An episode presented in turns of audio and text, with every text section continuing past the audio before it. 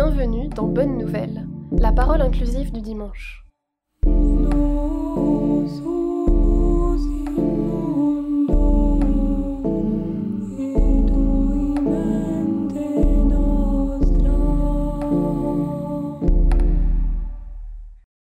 Les textes bibliques de ce jour ont une unité étonnante, insistante même. Moi, je suis plutôt quelqu'un à la joie débordante, mais aujourd'hui, la parole de Dieu dépasse toute espérance.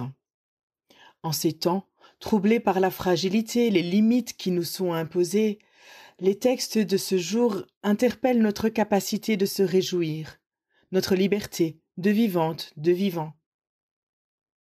Une petite synthèse thématique. Réjouis-toi, car le Seigneur ton Dieu est en toi.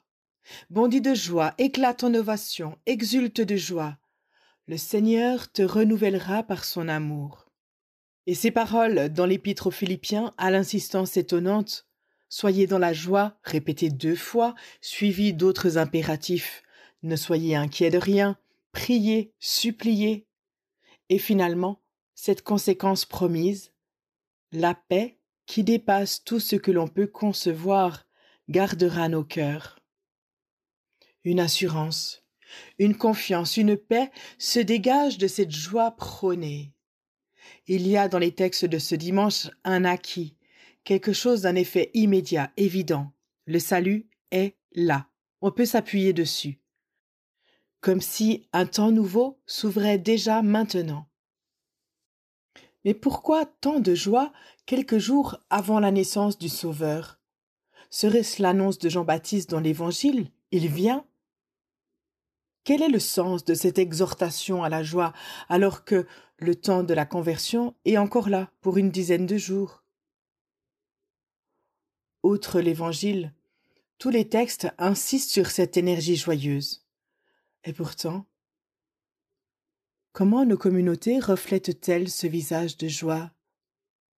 Et moi, comment est-ce que je la vis? Depuis très longtemps, ce dimanche de la joie m'interpelle. Quand j'étais petite, que j'entendais ces injonctions, je ne comprenais pas pourquoi on ne dansait pas à la sortie de la messe.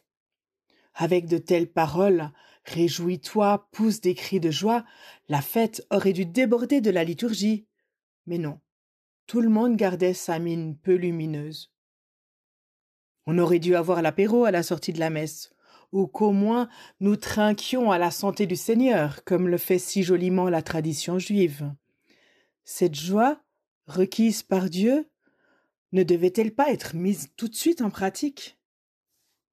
Plus grande, comprenant mieux la liturgie et sa tradition, j'ai même été jusqu'à penser que l'Église avait choisi de caser là la joie. Comme ça, ça c'est fait pour le reste de l'année liturgique. Il semble que la tradition du dimanche du Gaudete remonte à la période romaine, qui a puisé dans la lettre aux Thessaloniciens, au chapitre 5, au verset 16, Soyez toujours dans la joie. C'est la raison de la dénomination Gaudete, et aussi de la bougie rose, sur la couronne de l'avant et dans le vêtement liturgique, si le prêtre est audacieux. Entre parenthèses, étonnant ce rose, couleur associée à la féminité dans notre tradition occidentale, mais je laisse ce propos à votre méditation. Nous le savons, tant de personnes dans notre monde vivent dans la pauvreté, une pauvreté de tous les jours parfois cruelle, affligeante pour nos yeux habitués au propre et nos cœurs accoutumés au luxe. Je connais bien Madagascar. Mon mari y est en ce moment pour retrouver sa famille. Quelle misère là-bas.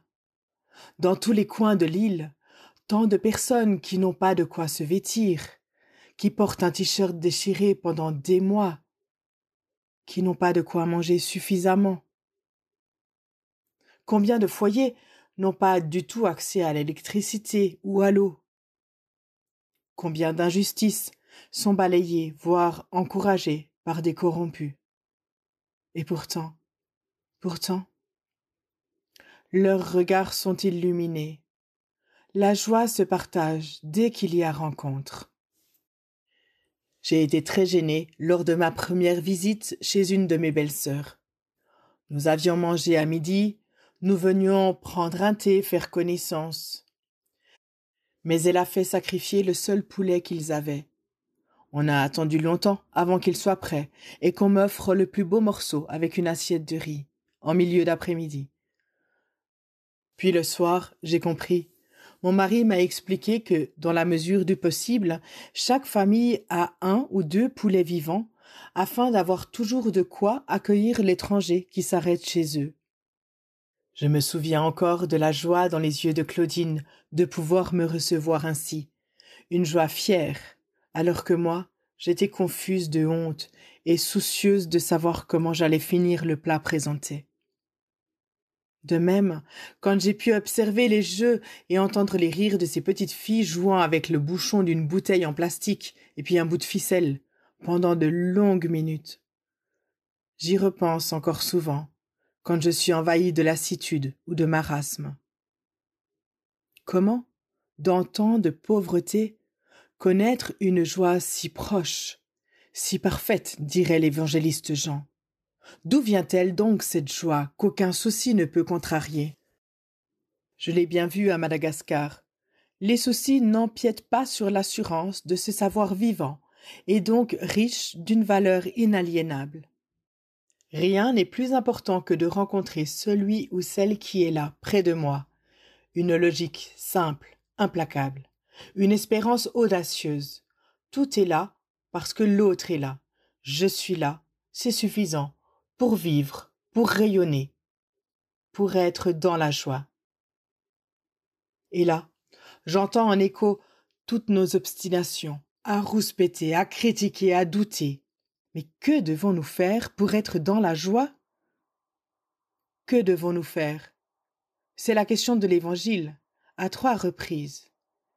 Et les réponses de Jean le Baptiste sont toutes les trois du même acabit. Logique et audace. Tu as deux, donne un. Tu as une mission, remplis-la, sans plus de prétention.